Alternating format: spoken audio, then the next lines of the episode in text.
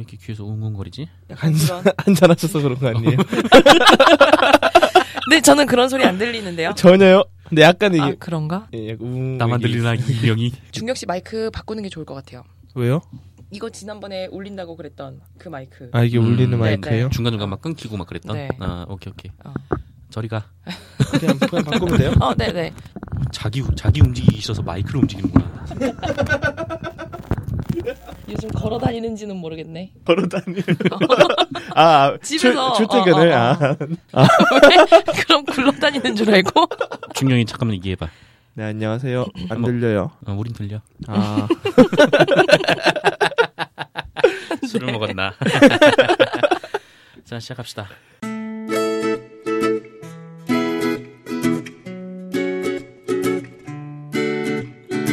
귀로 듣는 미디어오늘 미오캣 39화 시작합니다.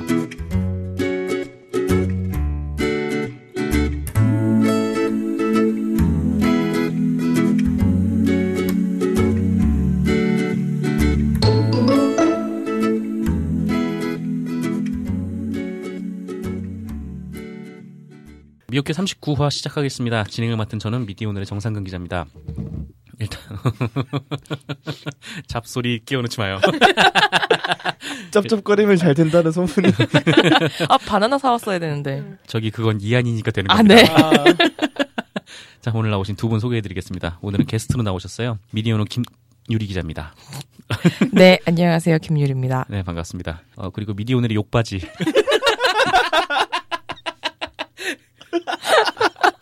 아, 너무 네. 정달하신 거 아니에요? 한 5리터는 받아냈죠, 이번에.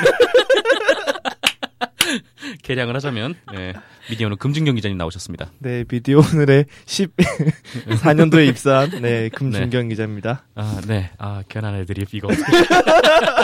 아, 생각하면서 왔어요. 지하철에서. 생각했어요? 아, 생각한 결과물이 이겁니까? 지하철에서 생각하다가 왔습니다. 우리 팀원들은 기사는 못 써도 되지만, 재미가 없는 건 용서 못 합니다. 네, 일단 뭐, 씹 얘기는 나중에 하고. 네. 아, 자꾸 이거 발음이 좀 이상한데. 아, 진짜 오늘 혹여나 방송 중에 부적절한 용어들이 좀 나올 수가 있는데, 요거를 좀, 그, 우리끼리 오늘 방송에서 네. 암호를 좀 맞추고 가죠. 네. 암호를? 네. 씹하고, 네. 새끼란 단어를 합치면은 굉장한 쌍욕이 되는데, 네. 요거를 할 수가 없잖아. 네. 딸기. 딸기? 바나나? 아, 바나나로 합시다. 바나나.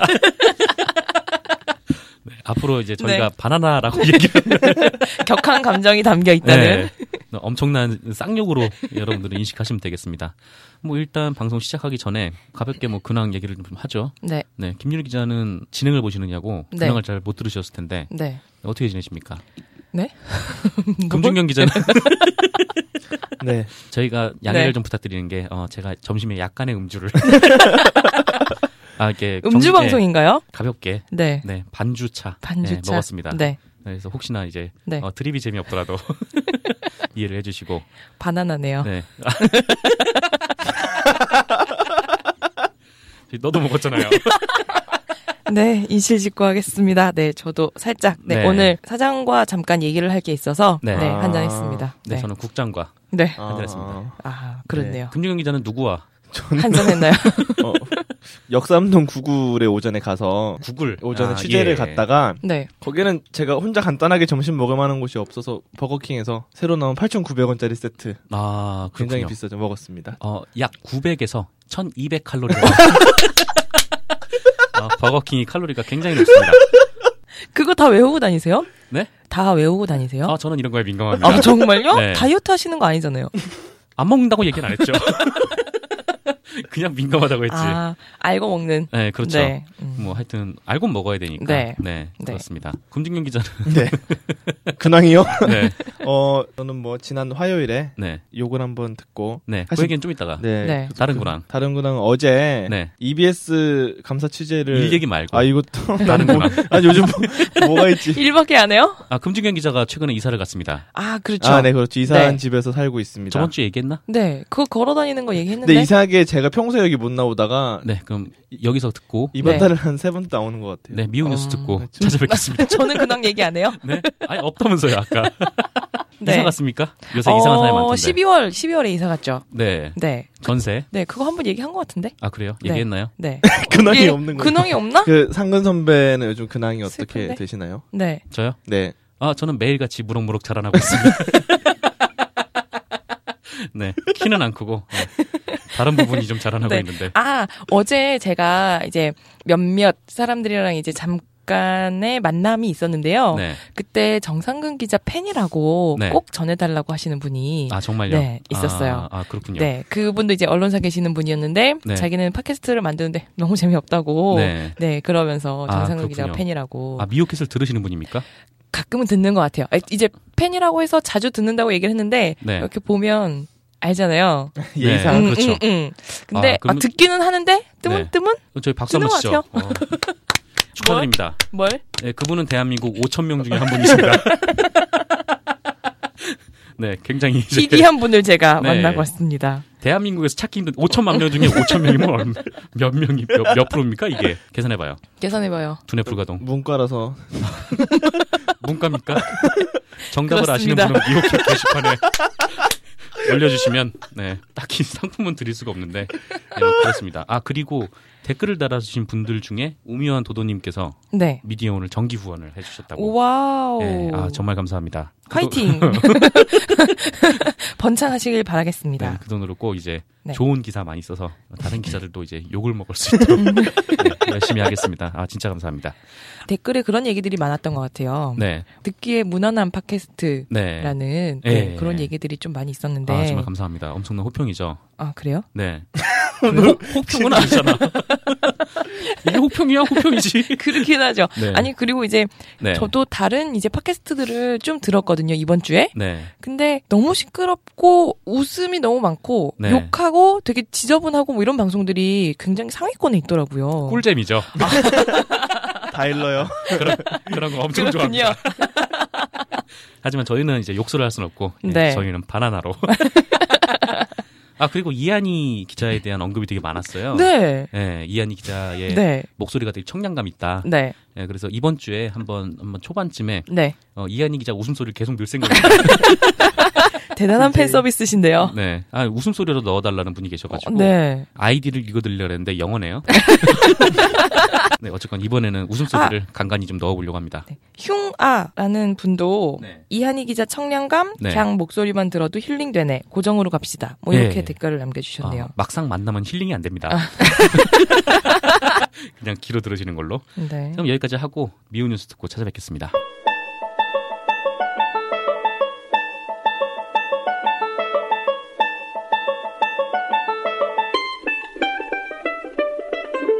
미운 뉴스입니다. MBC 최기화 보도국장이 탐해체 기자에게 욕설을 퍼부었습니다. 최 국장은 취재차 전화를 건 미디어오늘 기자에게 다짜고짜 이씨 너 내 번호 어떻게 알았어? 라며 쌍욕을 했습니다. 이 황당한 소식을 확인하고자 전화를 건 한겨레 최원영 기자에게도 최 국장은 욕설을 퍼부었습니다. 최기화 보도국장은 부당노동 행위로도 걸렸습니다. 최 국장은 지난해 전국언론노조 MBC 본부가 발행하는 민주방송 실천위원회 보고서를 찢어 쓰레기통에 버렸는데요. MBC 측은 노조 민실위가 뉴스 보도 공정성에 대한 문제를 제기할 권리가 없다고 주장했는데 진호위는 당연히 비평할 수 있는 것이며 이를 찢어버리고 민실위 취재 불응을 주장한 최기화 국장은 부당노동 행위를 한 것이라고 판정했습니다. 이에 대해 최기화 국장의 입장을 묻고자 강성훈 기자가 연락했지만 돌아온 것은 이 씹 KBS가 사내 공정성 감시기구인 공정방송 추진위원회 노측 간사를 징계한다고 밝혔습니다. 아울러 KBS 기자협회 공정방송국장도 함께 징계한다고 했는데요. 공추위 간사는 타 기자에게 전화를 걸어 보도 경위를 캐물은 것이 부당한 압력이라고 주장했습니다. 압력, 사전적 의미로 수직으로 작용하는 힘의 크기인데요. 보통 동료간은 수직관계가 아니죠. KBS는 여론조사 왜곡 논란에도 휩싸였습니다. 연합뉴스와 함께한 여론조사인데 연합뉴스 보도와 KBS 보도가 다릅니다. 북한 로켓 발사와 관련된 질문이었는데 연합뉴스는 강경 48.9%, 온건 47.8%로 양측이 오차범위 내에 있다고 했지만 KBS는 강경 48.9%, 온건 40.1%라고 보도했습니다. KBS는 결과를 해석하는 것은 언론 자유의 영역이라고 주장했는데요. 무책임하죠? EBS 사내 인사가 잡음이 심합니다. EBS는 최근 조규조 미래창조과학부 전 통신정책국장을 부사장에 임명했는데 그는 주판수 논란이 불거질 때 지상파가 아닌 통신의 이해관계를 반영했던 사람입니다. 또한 EBS 감사로 거론되는 사람은 대인준 전 동아일보 주필입니다. 국정원 대선 개입 수사 과정에서 국정원을 옹호하는 칼럼을 많이 썼었습니다. 뭐 둘 다 교육이나 방송의 문외한들이라고 합니다.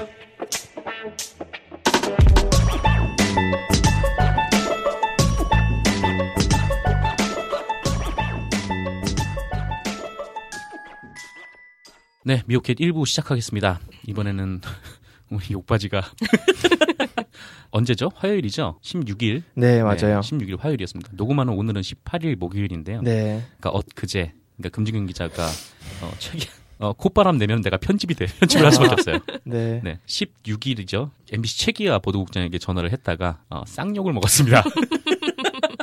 전화를 왜 했는지부터 좀 설명해 주시죠. 화요일은 마감 날이었죠. 네, 그렇죠. 그날이 이상하게 마감이 빨리 끝나는 것 같았던 그런 날이긴 했는데 썼던 기사가 뭐였냐면요. 저희가 뉴스를 보면 여론조사라는 걸 항상 보잖아요. 네. 그래서 어떤 수치는 어떻고 국민 여론은 어떻구나라고 해서 국민들이 여론조사 결과를 보면 동조되는 게 있어요. 네. 나 솔직히 사드에 대해 잘 모르겠는데 사드 반대하는 여론이 10명 중 7명이구나 라고 뉴스가 나오니까 그럼 사드 반대하는 게 더 합리적이겠네라고 하는 게 네. 뭐 당연히 대중이 뭐 그런 방향으로 쏠리는 건데 MBC가 지난 8일에 그런 보도를 했었어요. 여론조사를 인용을 해서 네. 자기네가 여론조사 해보니 국민 10명 중 7명이 사드 설치에 찬성을 했다라는 보도였는데 문제는 네. 그 보도의 질문 원문을 보니까 요거였어요. 설문조사 질문이. 네. 북한 핵과 미사일 위협에 맞서기 위해 미국의 고고도 미사일 방어체계 사드에 한 번 더 배치 주장이 나오고 있다.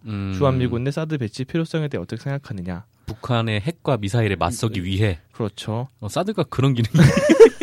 그래서 사드 자체가 무용론이 제기되는 게 네. 이 핵과 미사일을 맞추는 용도가 안 된다는 문제도 있고 네. 또 반경 100m 내를 포함해서 전자파로 인한 피해 이런 문제점들도 있는데 그 얘기는 이제 뒤에 자세하게 그렇죠. 얘기하도록 하고 아무튼 뭐 이런 거를 해야 되는 상황에서 팽팽한 의견에 대립할 때는 적어도 기계적 중립이라도 지켜줘야 되는데 네. 자기한테 유리한 대답을 유도했단 말이에요. 이런 것도 문제가 있기 때문에 요거를 묻기 위해서 일단 MBC 홍보팀에 전화를 하니까 보도에 대해서는 해줄 말이 없으니까 보도국에 연락을 해라. 그래서 보도국에 연락을 누구한테 하겠습니까? 무슨 일선 기자 하나 누가 아니라 보도 책임자가 당연히 데스크를 받기 때문에. 아 그럼요. 네, 네, 책임자한테 최기화 보도국장의 연락처를 MBC를 출입하는 자기들은 출입이 아니라고 얘기를 하고 있긴 하지만 선배한테 전화번호를 받아서 전화를 걸었습니다.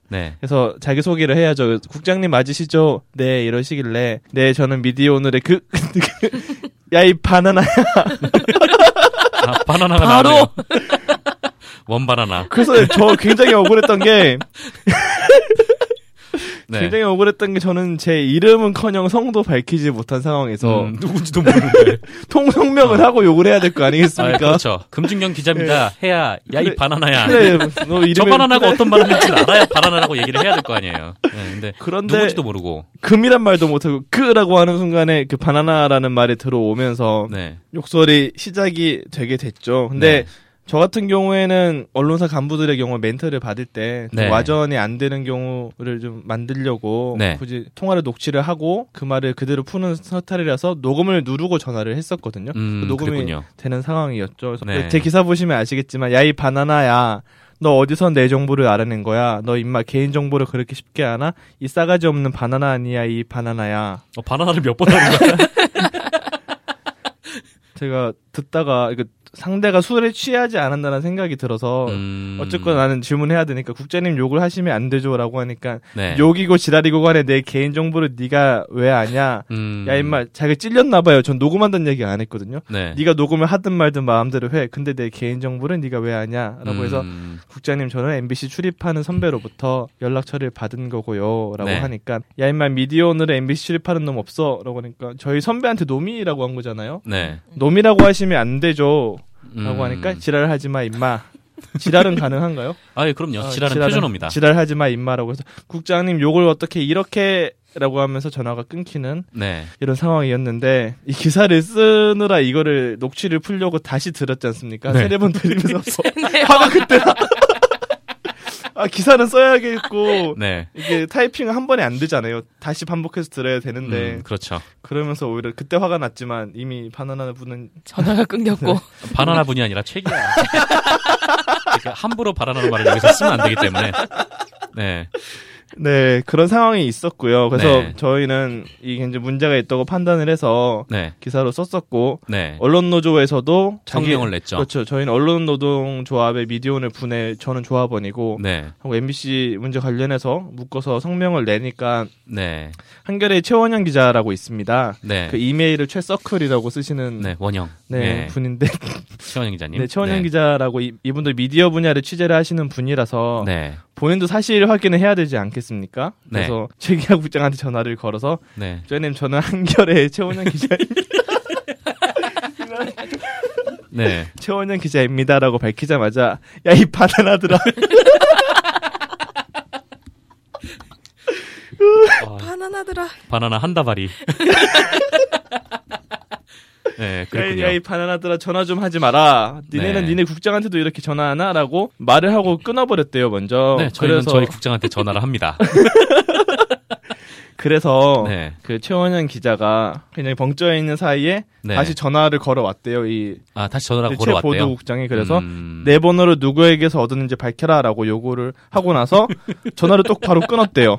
네. 번호에 굉장히 예민하신 분이에요. 번호를 어디서 얻었는지 밝혀라라고 하고 답도 하기 전에 끊어버렸다는 거예요. 최원현 기자가 이거 되게 소모적인 일이 벌어질 것 같으니까 문자를 네. 보냈대요. 네. 저한테 욕하신 걸 먼저 사과하시죠.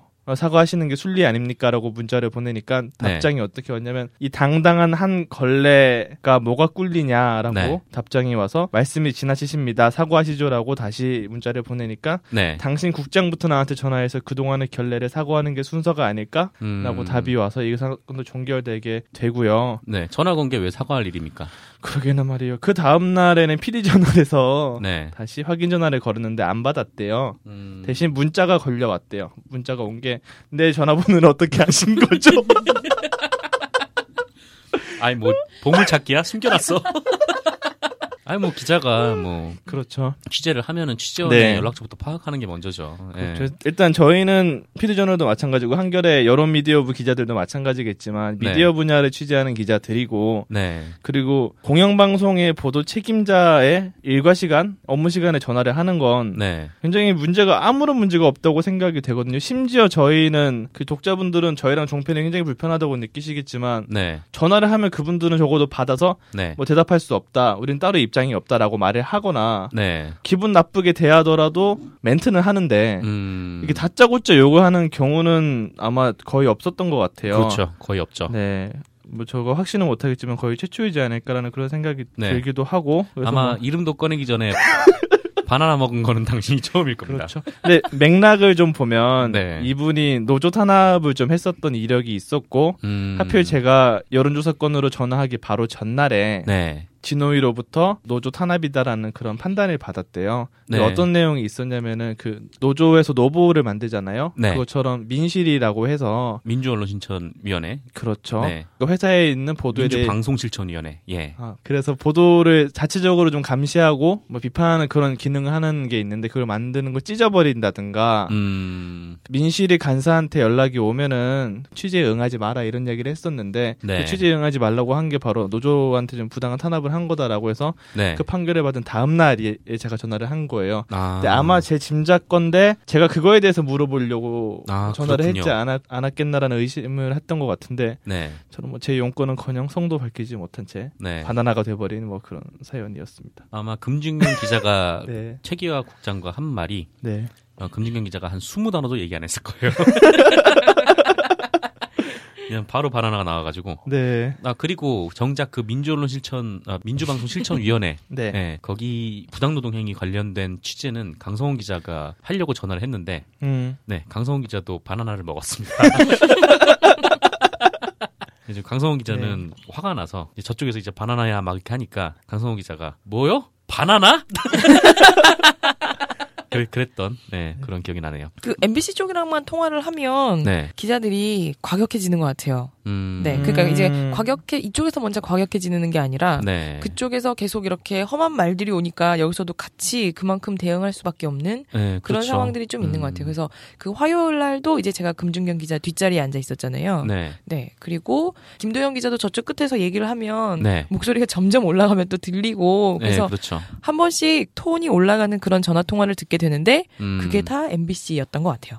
네, 맞습니다. 공통적으로. 네, MBC가 네. 주로 그런 게 이게 뭐냐면은 저희가 취재를 하려고 MBC 전화를 하면은 응대를 안 해요. 응대를 안 하고 그러면 이제 MBC에서 뭐 여러 경로로 확인을 하려고 취재를 하는데 전부 다 응대를 안 해요. 그 네. MBC 사측에 계신 분들은 그래서 뭐 아 MBC 사측에 이거를 계속 이제 물었는데 MBC가 대답을 안 했다. 왜냐면 대답을 안 했다고 기사를 쓸 수 없다라고 하면은 만약에 뭐 청와대 같은 데서 이게 중요한 부분에 대해서 입장을 물었는데 청와대에서 대답을 안 한다고 기사를 쓰지 않기는 안 되는 거 아니에요. 쓰긴 네. 써야 되니까. 네. 그러면 또 MBC가 이제 고소를 해버리고 그런 식으로 이제 계속 반복이 되니까 이게 좀 답답하죠. 취재하는 입장에서는. 저희는 선택을 해야 됩니다. 바나나냐 고소냐 네. 양자택일을 해야 하는 바나나와 상황입니다. 바나나와 고소. 네. 그 정도까지는 아닙니다.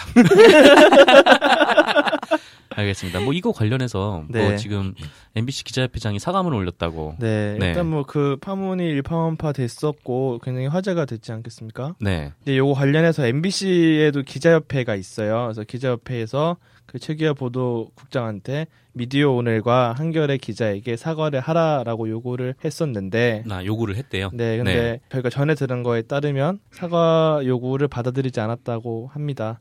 혹시 모르죠. 이 MBC 기자협회장과 기자협회 회원들도 바나나를 먹었을지도 모르겠다는 생각이 드네요. 내가 왜 사과해 바나나야 뭐 이럴 수도 있고. 그렇군요. 네. 그래서 MBC 기자협회장이 대신 네. 미디어오늘과 한겨레에 사과합니다. MBC 기자들이 어떠한 대상에도 위축되지 않고 더 많이 물어야 한다는 다짐으로 삼겠습니다. 라면서 그 사내 게시판에 사과문을 협회장 명의로 올렸는데 네. 이것도 묘해요. 요거를 보면서 저희 기자들이 네. 이분 징계받지 않을까 하는 이런 우려를 하고 있는 게 굉장히 참담한 상황이기도 하죠. 그렇군요. 사실 뭐 기자협회장이 무슨 잘못을 네. 네, 무슨 잘못을 했겠습니까? 잘못을 한 거는 최기화 보도국장인데. 네. 네. 그래서 뭐 어쨌거나 이게 사실은 공영방송 보도국장이라는 지위에서 뭐 다른 취재를 네. 온 기자에게 그 심한 욕설을 퍼부은 상황이기 때문에 네. 뭐 일반적인 회사 같으면은 이게 뭐 보도가 되고 그래서 MBC의 명예가 실추가 되고 뭐 이런 경우가 네. 이어지면 보통 이제 징계 절차로 이제 접어들기 그렇죠. 마련인데 네. 과연 MBC가 과연 그렇게 할까? 뭐 거기에 대해서는 좀 의심이 좀 드네요. 정상적인 언론사라면은 네. 보도국 그것도 공영방송의 보도국의 컨트롤 타워를 맡으신 분이 이런 언행, 그것도 업무 시간에 이런 네. 언행을 한 거에 대해서는 책임을 분명히 물어야 되는 거고 네. 저한테 사과하고 안 하고 떠나서 자기 지위 자체가 위태로워지는 게 정상적인 거잖아요. 그렇죠. 근데 지금 사과 안 하겠다고 버티고 네. 아무런 지금 제재나 이런 게 없는 네. 그런 상황이 좀 돼버린 게 아쉽긴 하네요. 심지어 이 최기하 보도국장이 바나나만 던지신 게 아니라 네. 아. 인터넷상에서 네. 뭐 이렇게 일베 쪽에서 네. 이제 많이 쓰는 미디어오늘을 비하하는 단어 그리고 네. 한겨레를 비하하는 단어가 네. 있어요. 이제 그것도 사용을 했더라고요. 네. 네. 한걸레라는 표현이 네. 한겨레를 좀 비하할 때 쓰는 표현인데 주로 일베나 이런 분들이 쓰시죠. 네. 뭐 한겨레는 한걸레나 한괴레라고 쓰거나 미디어오늘은 미디어오물 뭐 이라고 쓰는 식이고 네. 경향신문의 편향 이거 약간 웃겼는데 아무튼 뭐 좋은 편은 절대 아니지만 경향신문은 약간 좀 억지 같은데 어렵죠 경향신문은. 그리고 네. 우리에 비하면 얌전한 거 아니에요? 특정 언론에서 그렇게 쓰는 표현이 인터넷에 있어요. 주로 일베에서 쓰는 표현인데 네. 네. 공영방송의 보도국장이란 분이 네. 타 언론사 기자뿐만 아니라 언론사 자체에 대해서 심각하게 이렇게 명예를 훼손하는 표현을 너무 쉽게 쓰는 건 아니, 너무 전례도 없는 일이고 어이도 없고 최원영 기자랑 밥 먹기로 했습니다. 이참에 저희 피해자끼리 피해자끼리 네. 고생 많으시죠라고 보내니까 아니요 금준경 기자님도 고생 많으시죠라고 이렇게 서로 얘기를 하면서 그랬군요. 밥 먹기로 했습니다. 뭐 피해자 증언대회를 하고 싶었는데 네. 예, 그 단어에 대한 안 좋은 경험이 있어서 그렇죠. 네, 오른 미디어 11회를 참고하시면 사실 저희도 요걸 어떻게 해야 될지는 대응을 어떻게 해야 될지는 정확히 한겨레도 결정하지 않은 것 같아요. 사측으로 입장에서 봤을 땐 네. 정확히 저도 뭐 확인된 내용은 아니긴 하지만 사실은 뭐 애매하기도 하죠. 네, 뭐 네. 이런 내용을 가지고 우리가 뭐 대응하기에 앞서서 네. 뭐 MBC에서 네. 뭐 공영방송의 명예를 실추를 시켰으니 거기에 대한 합당한 네. 뭐 처벌이 있어야 될 텐데 네. 안 하겠죠? 사과를 안 하신 거 보니까 기자협회장 그렇죠. 요구에 그렇군요. 알겠습니다. 가슴이 아파요. 그날 밤에 제가 분명히 7시간을 잤거든요. 네. 푹 잤어요. 네. 근데 하나도 개운하지 않았어요. 아, 밤에 잔 게 계속 뒤척이고 그랬나 봐요. 너무 분해서. 분해서. 그렇군요. 녹취를 풀다가 이 분함이 올라와서. 네. 그날 이제 됐었고. 그 금준경 기자가 녹음한 녹취 네. 파일을 들었는데 금준경 기자 엄청나게 불쌍했습니다. 네. 미디어오늘 그 하는 순간 이제 바나나가 나오기 시작하면서 금준경 기자가 엄청 당황을 한. 네. 네 그런 게 딱 들리더라고요. 당황을 했다는 게. 그게 그쵸. 저도 저 몰랐는데 확인해 보니까 할 수밖에 없죠. 갑자기 오라니까. 미디어오늘의 그 야 이 바나나야. 네. 제가 그 말을 했더라고요. 저는 안 했다고 얘기를 선배들한테 했었는데 네. 듣고 보니 네 이렇게 말을 했었더라고요. 그래서 저는 순간 나를 다른 사람을 착각을 하나? 이런 생각이. 근데 이름도 말을 안 했는데. 뭐 네. 그런 생각도 들고 이제 당황스럽기도 했죠. 그렇군요. 선배 좀 선배 거 준비하시죠. 오늘 방송 산만하네. 자꾸 뭘 쓰고 계세요? 안 듣고 다 듣고 있어요. 제가 듣기로는 네. 저희한테 이 소식을 듣고 언론노조도 뭐 녹취를 확인한 다음에 성명을 썼는데 네. 쓰는 과정에서 그 이분들도 너무 분노를 하는 바람에. 자기들도 성명에 바나나를 쓰면 어떨까라는 얘기가 있었대요. 우리도 그 멘트 똑같이 야이 뭐 책이야 바나나야 뭐 이런 네. 식으로 쓰려고 했는데 너무 격식이 없고 과하다라는 그런 판단이 좀 있어서 내려가기도 했다고 합니다. 와, 보통 진짜. 이제 새끼라는 욕이 나올 경우 네. 앞에 이제 접두사가 개라는 게 많이 붙지 않습니까? 근데 이제 쉽 이거 진짜 잘 안 붙는 네. 네. 진짜 이제 엄청난 쌍욕이죠. 네. 네. 뭐 그래가지고 이게 좀 회자가 많이 되는 것 같더라고요. 실제로 기사엔 저희가 X새끼라고 썼는데 네. 의견이 분분하더라고요. 저거는 개다 아니다 십이다. 심지어 이제 10이란 얘기를 듣는 순간 네. 네. 요게 좀 일가견이 있으신 김유민 PD도 깜짝 놀랐습니다. 경험을 겪지 못하더라고요. 네. 네. 그래서 어떻게 그런 말을 하냐고. 보통 개인 줄 알고 계시는 분들이 네. 많기도 했고. 그리고 혹시 좀 오해가 약간 있는 분들이 간혹 있던데 네. 녹취는 제가 기사에 올린 게 전문이고요. 네. 제가 당황해서 네 라고 하는 건 굳이 안 넣긴 했는데 네. 그냥 계속 이제 금준경 기자는 계속 국장님 그렇죠. 국장님 욕을 하시면 안 되죠. 근데 제가 봤을 때 금준경 기자는 대응을 잘한 것 같아요. 뭐 거기서 같이 바나나를 던져봤자 네, 네. 별로 뭐 똑같은 수준이라는 것만 증명하는 거니까. 네, 네. 그렇죠. 네, 좀 억울하고.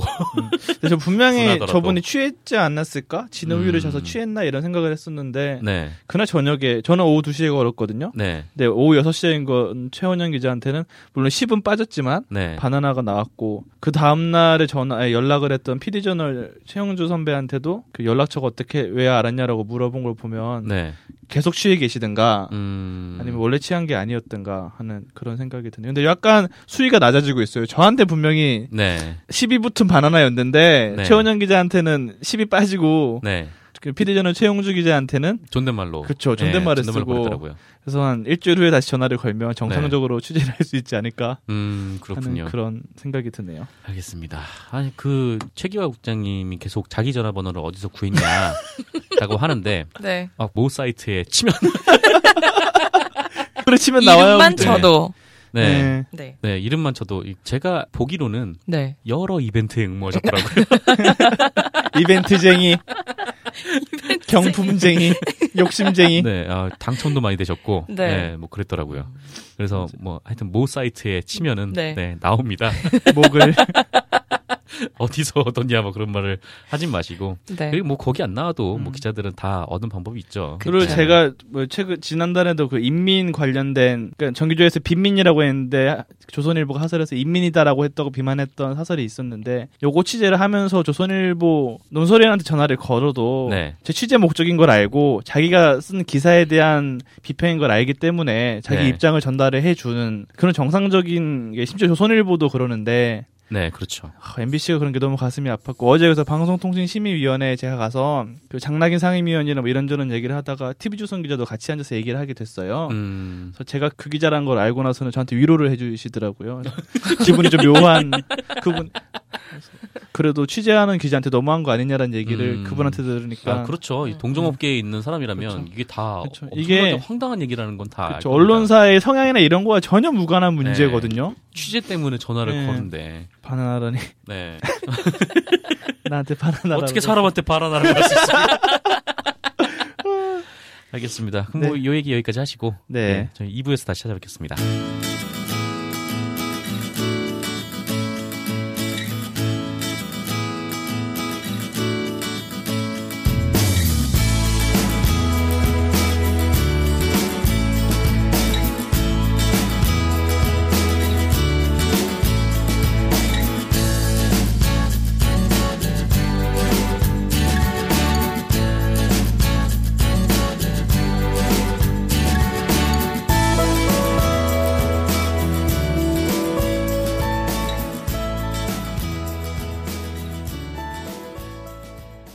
자, 미오캣 2부 시작하겠습니다. 이번에는 김유리 기자가 소식을 전해주실 텐데 아직도 보고 계시나요?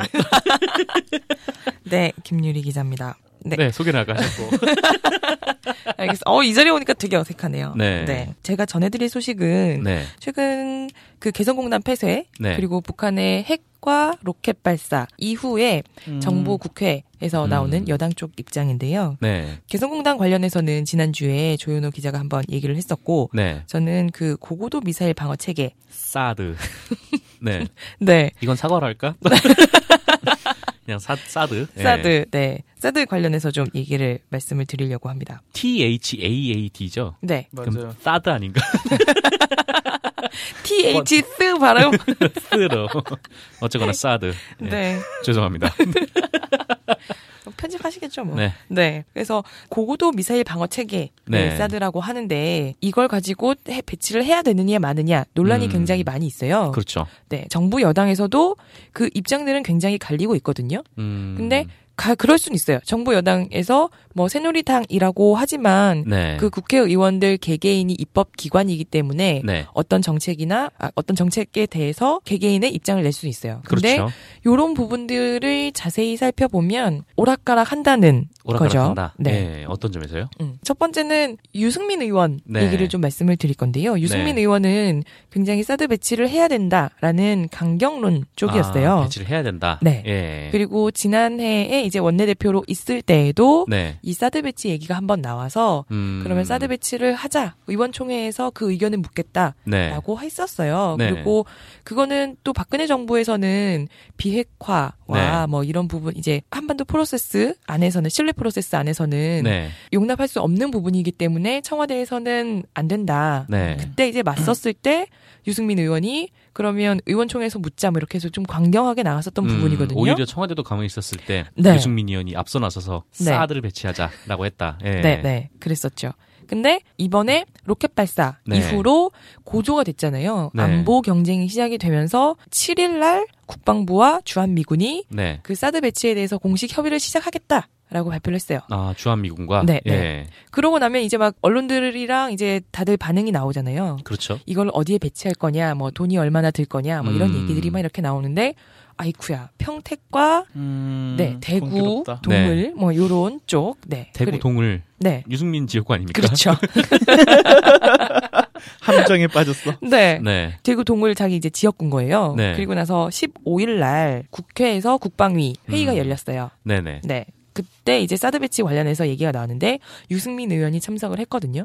거기에 대해서 이제 사드 배치 부지는 군사적 네. 효용성과 네. 작전 기지로서의 입지 조건 즉 군사적 고려만 하겠다고 받아들여도 되느냐라고 네. 얘기를 했어요. 그러면서 배치 지점이 적의 미사일이 발사가 되는 네. 북한의 지점과 우리의 공개 타격 지역에 따라서 네. 배치가 달라지는 거 아니냐. 뭐 한국과 미국의 사드 배치 기준이 어떻게 달라지느냐 뭐 이런 식의 네. 질문들을 쏟아냈거든요. 네. 근데 이 여러 가지 질문들을 돌려서 하지만 하고 싶은 말은 한마디였던 것 같아요. 대구 동물에 배치하지 마. 아, 네. 사드는 배치해. 네. 우리 동네는 안 돼. 네. 그렇군요. 그래서 사드 님비라는 말도 이제 조선일보가 지어냈죠. 네. 네. 그런 말들을 계속 이제 지어내고 있는데 그 네. 대표적인 사례가 유승민 의원이거든요. 네. 그래서 뭐 이제 주한미군 기지만을 보호한다는 식으로 헷갈리게 발언을 하면 네. 국민을 설득하기 어려울 거다라고 얘기를 했는데 네네. 사실은 이게 국민을 설득할 수 없다는 거는 자기 지역구에 있는 그렇죠. 주민들을 설득할 수 없다는 네. 말이랑 그렇게 그런 식으로 좀 읽히거든요. 대구 동을 같은 경우에는 K2 공군 기지가 있는 지역이에요. 네네. 근데 이제 거기에 공군 기지도 있고 미군 기지도 있고 다른 부대도 한 2군데 정도 더 들어가 있는 네. 그렇게 되니까 유승민 의원은 큰일이 난 거죠. 지금 유승민 의원이 총선을 앞두고 있는데 네. 유승민 의원은 대표적인 배신의 아이콘 아니겠습니까? 아 그렇죠. 네. 박근혜 대통령에게는 네. 그렇죠.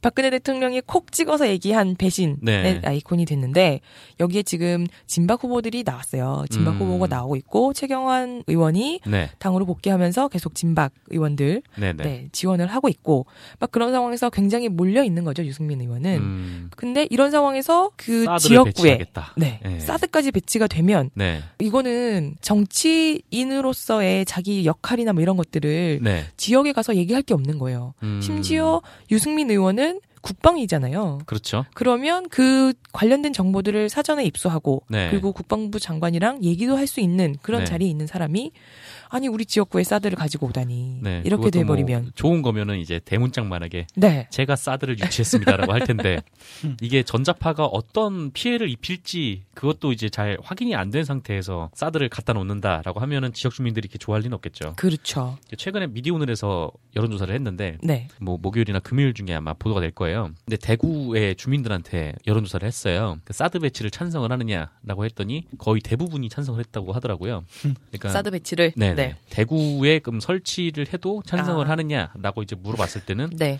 한 20-30%가 빠졌다고 해요. 찬성 의견이. 네. 네. 뭐 그래도 많이 계시긴 한데 네. 그래도 이제 내 지역구에 설치하는 거는 내 지역에 설치하는 건 전혀 다른 문제라고 사람들은 인식을 하는 거죠. 그렇죠. 네. 그게 네. 표차가 상당히 좀 될 것으로 보이고. 네. 네. 그게 이제 표로 환산이 되면 어떻게 될지는 모르는 거잖아요.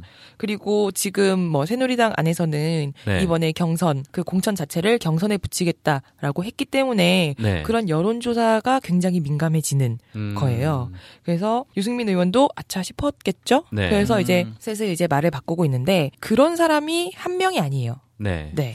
평택의 지역구 국회의원인 원유철 국회의원이 있는데요. 새누리당 지금 원내대표인가요? 네. 네. 원내대표죠. 이분도 대표적인 핵 유치론자예요. 네. 전술핵을 배치하자. 네. 네. 그러면서 이분은 그 전에도 계속 꾸준히 얘기를 해왔었어요. 그리고 이제 유승민 원내대표가 있을 때에는 정책위 네. 위원장으로 둘이 같이 이제 러닝메이트로 출마를 했었고 그때에도 이미 전술핵 배치는 필요하다. 사드 네. 해야 된다라는 입장이었었어요. 그래서 지난해 5월 25일 라디오에 출연을 해서 네. 자주적 방어체계의 일환으로 대한민국 안보에 도움이 되느냐 안 되느냐만 가지고 판단을 해야 된다라고 네. 하면서 이제 전술핵 배치, 뭐 사드 관련해서 네. 해야 된다는 입장이었었어요. 그리고 올해 2월 7일 네. 네, 그때 이제 북한에서 로켓을 발사하고 나서 바로 네. 네, 새누리당에서 이제 최고위원회를 소집을 해서 얘기를 했는데 그때도 아 강경하죠. 사드를 배치해야 그렇죠. 된다. 자국권 차원에서 핵과 미사일로 응징하는 뭐 그런 체계를 만들어야 된다. 네. 네. 그랬었는데 그게 이제 그 사이에 그 얘기가 나온 거예요. 평택도 후보지가 될 수 있다. 미군 기지가 있으니까. 네. 그렇죠. 네. 그렇죠. 그러고 나니까 슬쩍 아, 왜 평택을 꼭 집어서 얘기하냐고. 이런 식으로 이제 말이 바뀌는 거예요. 원유철 대표도. 네. 그리고 15일 날에는 교섭단체 대표 연설이 있었어요. 국회 본회의에서 정기국회를 시작하는 첫 번째 일정이 그렇거든요. 그렇죠. 그래서 이제 여당 대표로 원유철 원내대표가 네, 원내대표가 나왔는데 아 이분 또 강경하시죠. 네. 네. 핵과 미사일 사드 네. 배치해야 된다. 네. 아니 근데 거기서 사드 배치에 대해서는 약간 말이 달라졌어요. 아 그래요? 12일 날 이미 왜 평택을 콕 집어서 얘기하냐 이렇게 얘기를 한번 했잖아요. 네. 그러니까 사드 배치에 대해서는 살짝 발을 빼면서 네. 아, 중국이 반대한다.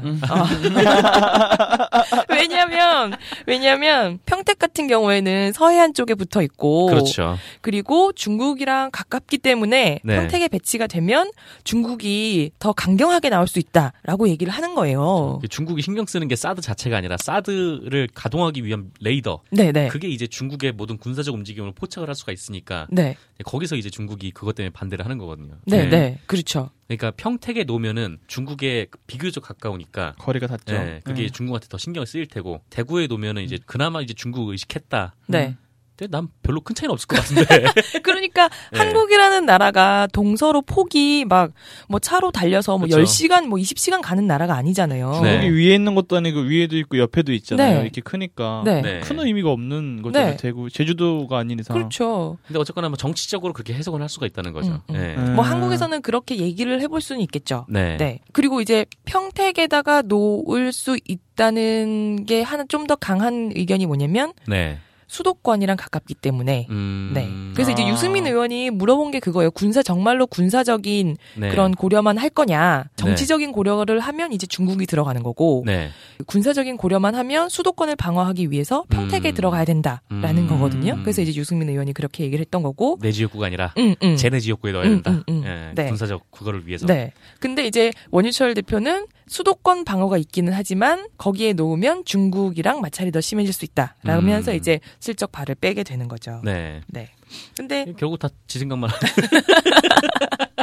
쉽게 말해서. 그렇죠. 안 된다는, 네. 안 된다는. 입지 조건에 약간 그 평야가 있는 그런 지역이 돼야 되는 거예요? 사드는? 그게 좀 고려가 되는 건가? 그렇죠. 이게 전에 네. 그 어디 비디오 모그에선가 이렇게 나왔는데 네. 어떤 기자분이 국방부 대변인한테 이렇게 질문하더라고요. 네.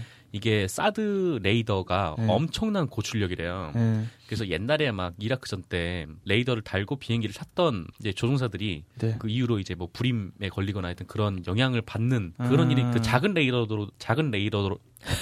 레이더로도 이제 그런 영향을 받는데 이런 엄청난 큰 레이더 근처에 있으면은 이게 미국에서 어디 뭐 영향 평가 같은 걸 했나 봐요. 근데 100m에 네. 가면은 사람이 화상을 입을 수도 있다는 거야. 100m 안으로 들어가면. 네, 100m 안으로 들어가면. 네. 그러니까 그 101m는 괜찮다 뭐 네, 이런 맞아요, 얘기 있던데. 네. 그래서 그 기자분이 국방부 대변인한테 물어보는 거죠. 아, 100m 괜찮냐? 네. 라고 물어봤더니 아, 뭐 안전하고 뭐 이상 없다 그랬더니 그러면 101m는 괜찮냐? 그렇죠. 이게 아, 그랬더니 이제 아, 101m도 괜찮다. 네, 네. 이렇게 한 거예요. 아, 한 발만 가면은 100m 아닌데? 근데 이게 물론 출력이 떨어지는 게 낙차가 좀 있겠지만 네. 100m까지는 이만큼만 위험하다가 101m라고 위험이 사라진다는 거 말도 안 되는 네. 그렇죠. 거잖아요. 그리고 오늘 그 국회에 이제 대정부 질문이 진행이 되고 있는데 네. 그 한민구 국방장관이 나와서 그 부분에 대해서 그렇게 얘기를 했어요. 네. 사람 같은 경우에는 100m 외에서는 안전하고 네. 군장비는 500m 네, 그리고 이제 민간 항공기는 2.4km, 네. 그리고 군 항공기는 5.5km 이내에서 운영을 하도록 되어 있다. 그게 이제 미국의 사드와 그 관련된 다른 네. 레이더, 그거를 운영하는 기준이다라고 네. 얘기를 하는 거예요. 그래서 자기네는 이제 한국군에서도 그렇게 운영을 하겠다. 라고 네. 했는데 솔직히 군 항공기가 5.5km 밖에서 네. 운영이 돼야 된다고 하면 네. 사람한테 안전하다고 할 수 있을까요? 그러게요. 그런 부분은 좀 많은 의문이 네. 가는 부분이죠. 이게 전자파가 거리가 벗어날수록 급격하게 떨어진다고는 하더라고요. 근데 그렇다고 네. 그걸 안전하다고 볼 수는 없는 거잖아요. 그렇죠. 네. 이거 어떻게 될지 모르는데. 네. 5.5km 반경 안에서도 어쨌거나 영향은 있다는 거잖아요. 네. 그러니까 이 부분을 어디까지 믿을 네. 수 있느냐라는 거였고. 정부가 왠지 안전하다고 거듭 밝히면 네. 불안하죠. 미국산 소고기 때도 그렇고 원전도 그렇고. 그렇죠. 더 불안하는 그런 심리가 있는 네. 것 같아요. 네. 아니 뭐 질문하는 거에 답도 제대로 못하면서 그냥 믿으라고만 하니 그걸 어떻게 믿습니까? 맞아요. 네. 네, 그렇죠. 국방부 대변인 기자라고 해도 그렇게 네. 그 분야에 대해 전문성이 있는 분은 아니었을 텐데 네. 국방부 대변인보다 훨씬 더 많은 지식을 그러니까 알고 그분이 있고. 이렇게 얘기를 하더라고요. 네. 아니 국방부 대변인이 이거에 대해서 얘기를 할 거면은 적어도 기자가 조사하는 것만큼은 조사를 해야 될 거 아니냐. 그렇죠. 네. 답할 수 있는 만큼은 알고 와야죠. 근데 정작 그렇게 질문이 나왔는데 보도는 안 나오더라고요. 어디지? 지금 뭐 신문이나 아 그러네. 네. 보도는 그렇게 못 본 것 같아가지고 네. 네. 기자만 그렇죠. 멋있었던 걸로. 아니 보도가 나왔을 수도 있는데 저희가 못 찾은 걸 수도 있고. 네. 네. 그렇죠. 네. 그리고 이 사드 배치랑 관련해서는 친박계 쪽은 또 얘기가 달라요. 친박계. 네. 네. 친박계는 어쨌거나 청와대에서는 계속 처음에 이제 그 전에는 반대를 했었잖아요. 네. 근데 지금은 이제 배치를 해야 된다라고 이제 돌아선 거고. 근데 윤상현 의원 같은 경우에는 네. 이제 박근혜 대통령을 사석에서는 누님이라고 부르는 네. 그렇게 말씀을 하시는 분인데. 유명하죠. 네. 이분은 사드 배치에 대해서 국회에서 찬반에 대해서 얘기를 하면 안 된다. 네. 왜요? 일단은 찬성을 하게 되면 미국에서 비용을 높게 될 거다. 네. 높게 부를 거다. 네. 그러면 그 비용 문제로 갈 건데 네. 국회에서 찬성을 하면 너네가 필요해서 그걸 설치하는데 니네가 비용을 대야 된다라는 네. 논리로 이제 그게 많아질 거고 반대를 하면 중국에게 뭐 이제 다른 시그널을 줄 수 있다는 네. 것 때문에 찬반에 대해서는 얘기를 하지 말고 정부에서 알아서 하도록 뭐 이제 해야 된다. 그건 뭐 개소리입니까? 맞죠. 이해가 안 되는데. 네. 네. 바나나. 아니 이거 사드. 바나나 이렇게 사람한테 함부로 얘기하니까. 아니 뭐 사드 배치 뭐 군부를 뗀 거는 계속 뭐 집권당이잖아요. 집권당이랑 청와대가 네. 계속 군부를 뗐는데 네. 사실 뭐 사드 뭐 얘기 나온 것도 초반에 미국 정부에서 공식적으로 요청한 것도 아니고 네. 그냥 뭐 로키드 마틴 로비스트가 와가지고 네. 뭐 사드 설치해야 된다 막 이렇게 네. 얘기를 하고 다닌 거를 덥석 물어가지고 네. 아니 이미 그렇게 그걸 물어가지고 하면은 이미 값은 올라갈 대로 올라갔죠. 그렇죠. 네. 그리고 오늘자 국방부 대변인이 또 얘기를 한 게 있는데요. 네. 이 한반도 배치를 위해서 한미 양국 간 공식 협의가 시작됐다. 네. 라는 부분은 네. 오해의 소지가 있다라고 얘기를 한 거예요. 뭐라는 거야? 아니, 그 홍영표 통일부 장관도 계속 말 바꾸고 네. 뭐 와전됐다 개성단에서 뭐 넘어갔다 하더니 네. 증거 있다 하더니 확실한 증거는 없다 하더니 그런 의도가 아니다. 이게 지금 무슨 말인데 국방부도 그렇게 얘기했다고요? 네. 그러니까 한마디로 이게 협상이 된다는 거예요? 안 된다는 거예요? 협의가 시작이 된 거는 아, 뭐 이거 협의가 시작이 또 아니라네. 아, 이런 바나나 같은. 그러니까 이제 문상용 국방부 대변인이 네. 어제 이제 17일 정례 브리핑에서 네. 현재 한미 공동실무단 구성과 운영에 관해서 협의가 진행되고 있기는 하지만 네. 공동실무단 협의가 시작된 것은 아니다. 네, 그러니까 협의를 위해서 얘기를 하고 있기는 하지만 네. 그게 뭐야 이게? 그러니까 협의를 하려고 얘기 중이다. 네, 네. 협의를 협의 중이다. 네, 네. 협의를 위한 협의를 하고 있다. 네. 아이고, 뭐 하여튼 그래서 이제 얘기를 했는데 근데 이게 처음 발언이 아니에요. 네. 한민구 국방장관이 네. 16일 날 열렸던 국방위에서 네. 얘기를 네. 하거든요. 논리적으로 말하면 공식 협의를 시작한 것인 만큼 배치가 결정됐다는 것은 현 시점에선 적절하지 않다. 무슨 말일까요? 몰라요. 협의를 한다는 것은 배치를 전제로 해서 네. 논의는 하고 있지만 결정은 된 건 아니다. 라는 얘기인 거예요. 배치를 전제로 협상을 하고 있다. 네. 네. 그러나 그 배치가 결정된 건 아니다. 배치를 위해서 협상을 하고 있으나 배치할지 안 할지도 모르겠다. 네. 그건 것 같아요. 그 뜻인데 네. 결국은 일의 순서상 보면 결정됐다고 답하는 건 옳지 않다라고 얘기를 했거든요. 한민구 국방장관이. 네. 그러니까 뭔 소리야. 하겠다는 말겠다는 겁니까? 그 네. 간극 사이를 좀 보면 네. 일단은 사드 배치에 대해서 협상을 하고 있다라고 던져놓고 나중에 뭐 어떤 이유들 때문에 배치를 하는 거는 최종적으로 네. 불발됐다라고 얘기할 수 있을 것 같아요. 이제 그래서 계속 이렇게 깔아놓는 것 같아요. 아, 그렇군요. 네. 이게 뭐 나름 이제 압박용 카드로 쓰기 위해서 그냥 군불만 떼다가 네. 네. 그리고 뭐 불을 이제 붙일까 말까 하다가 안 붙이고 그냥 꺼버릴 수도 있다. 네. 네. 뭐 그 이유에는 뭐 아까 윤상현 의원이 얘기했던 것처럼 네. 비용이 너무 과도하다. 네. 네, 뭐 그런 얘기가 나올 수도 있는 거고. 네. 아니면 정말 전자파나 뭐 이런 문제들 네. 주민들의 반대가 너무 거세다라는 네.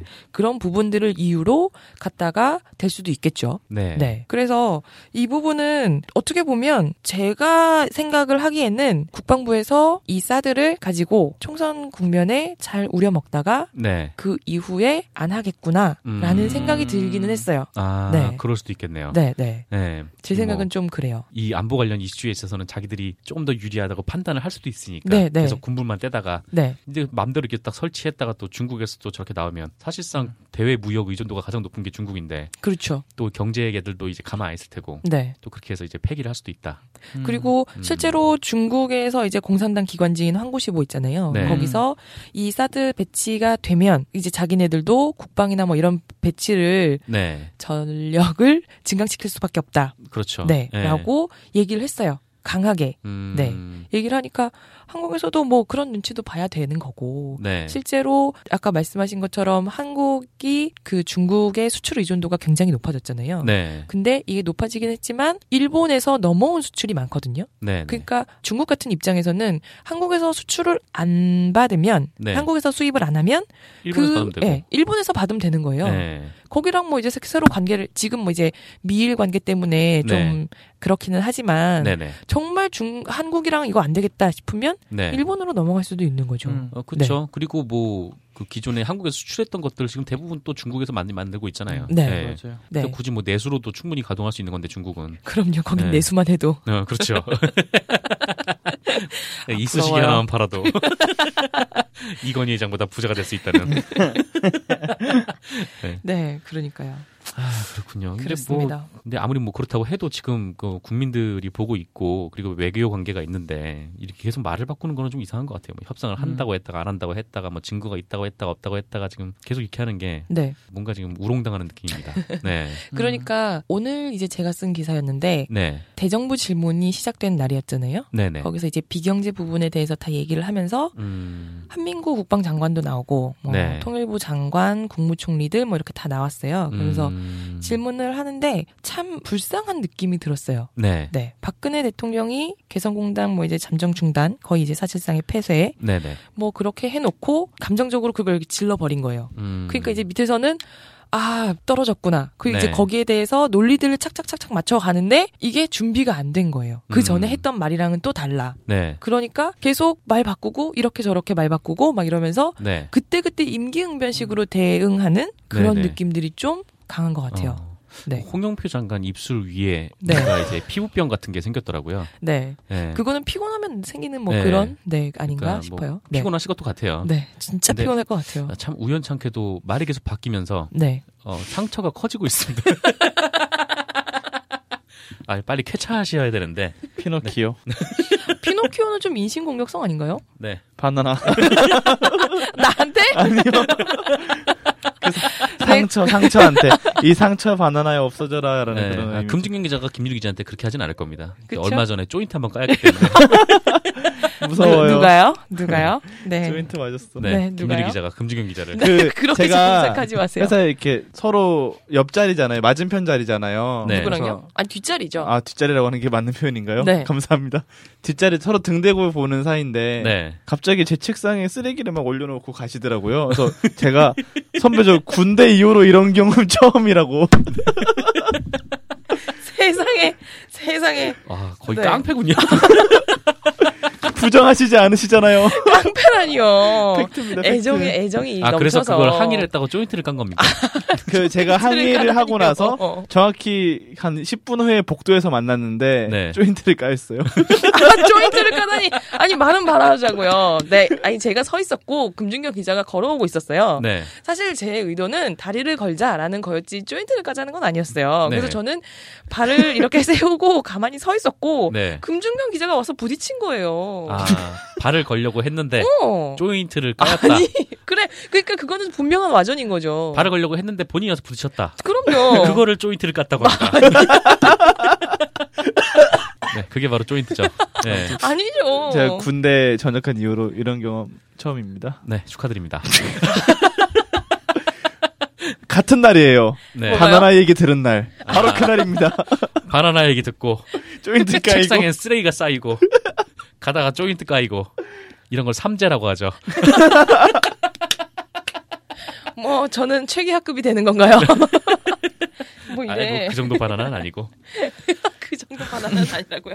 알겠습니다. 뭐 감사합니다. 어쨌건 뭐 결론적으로 얘기하면 뭐 네. 정부는 계속 말을 바꾸고 있고 네. 새누리당 의원들은 계속 군부를 떼다가 자기 지역은 안 된다고 하고 네. 그럼 이거 사드 이거 어떡합니까? 이거 그러면? 사드 안 하겠죠 뭐. 네. 왜 이렇게 재밌어 하세요? 김유리가 갑자기 의욕을 잃었습니다. 급 힘들어졌어. 아우, 네. 그렇군요. 사드 뭐 총선 끝나면 슬슬 접지 않을까 싶어요. 이거 내기하면 네. 너무 큰 도박인가? 내기요? 어쨌거나 바나나 하나 걸래요? 한 꾸러미. 최기한테 전화하기. 구글에서 전화번호 봤다고 대답해야 되는 미션인 거예요. 대답도 못할 거예요. 구글에서 봤습니다. 아, 그 전에 끊기나요? 그렇죠. 아, 알겠습니다. 그럼 네. 이 얘기는 뭐 여기까지 할까요? 네.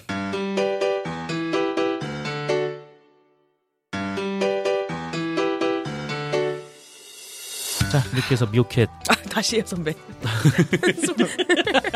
음료수 마시는 소리 들었어. 꼴깍꼴깍. 아, 청량한 목소리가. 알겠습니다. 청량하진 않죠. 네. 자, 이렇게 해서 미오캣 39화 녹음 마쳤습니다. 오늘은 짧고 컴팩트하게 했는데 재미있으셨는지는 잘 모르겠네요. 아까 조인트 얘기 하려고 했는데 클로징에. 조인트? 네, 조인트 얘기 해버려서 네. 네, 여기서 마치겠습니다. 아니, 그 클로징이긴 해요. 네.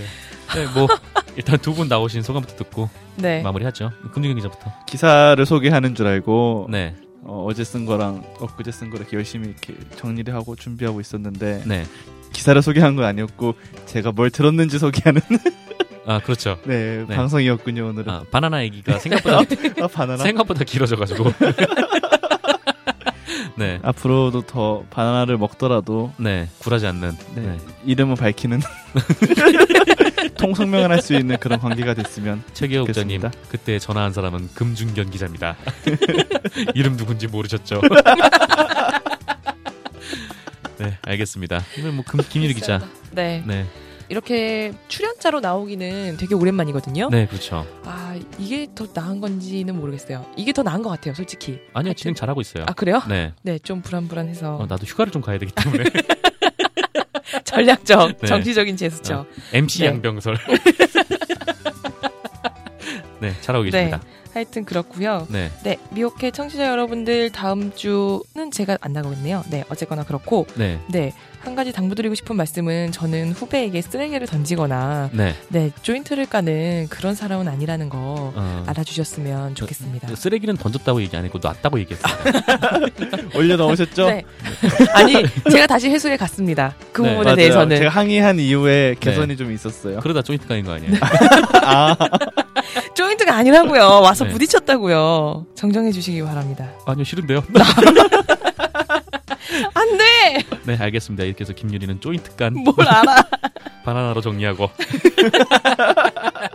저희는 다음 주 금요일 다시 또 찾아뵙겠습니다. 오늘 두 분 고생하셨습니다. 네, 감사합니다. 네, 감사합니다. 감사합니다.